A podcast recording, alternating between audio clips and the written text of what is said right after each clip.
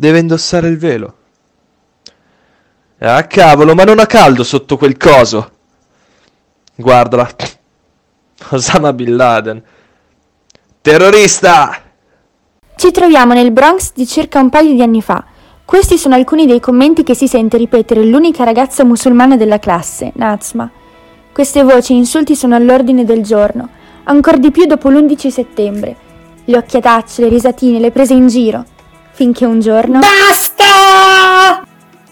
Nacque tutto lì, in un'aula di una scuola newyorkese oltreoceano. Quella studentessa è Nazma Khan, una ragazza musulmana di origini del Bangladesh.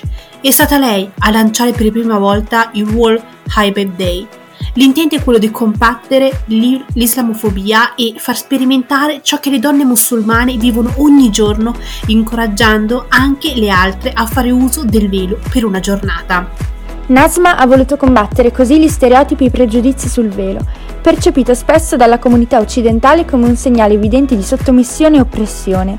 Sono molte invece le donne che scelgono di indossarlo come espressione di libertà e fede personale.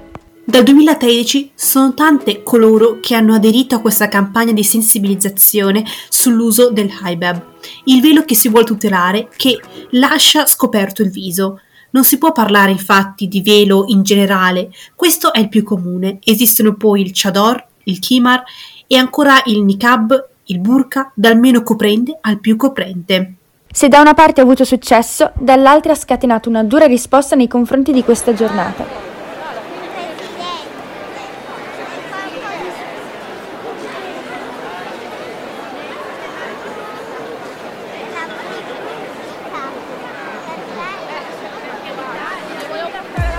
Ci troviamo ora a Teheran, in una strada normalissima che da oggi in poi verrà associata a un nome di una ragazza che osò togliersi il velo e sventolarlo sfidando il regime obbligatorio in Iran. Il suo nome è Vida Movahed. Le costerà un anno di reclusione, ma il messaggio passerà forte e chiaro. Nacque quindi il No Hijab Day, celebrato lo stesso giorno della giornata dal velo islamico, se da una parte vi sono infatti donne che esibiscono fiere il proprio velo, dall'altra vi sono donne che si oppongono duramente. Pura propaganda. Si sente urlare da ogni angolo del mondo. A parlare sono le donne che hanno sperimentato sulla loro pelle la costrizione e l'umiliazione e per questo si ribellano.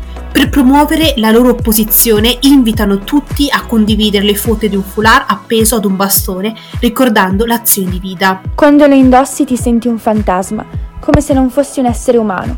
Solo che tu cammini fra gli umani, ma sei invisibile. Queste sono le parole della blogger egiziana Yasmin Mohammed.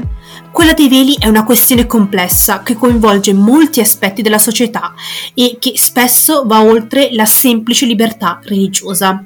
Speriamo di avervi aiutato a fare un po' di chiarezza sulla faccenda. Ebbene, ce lo dite voi? Che giorno è oggi?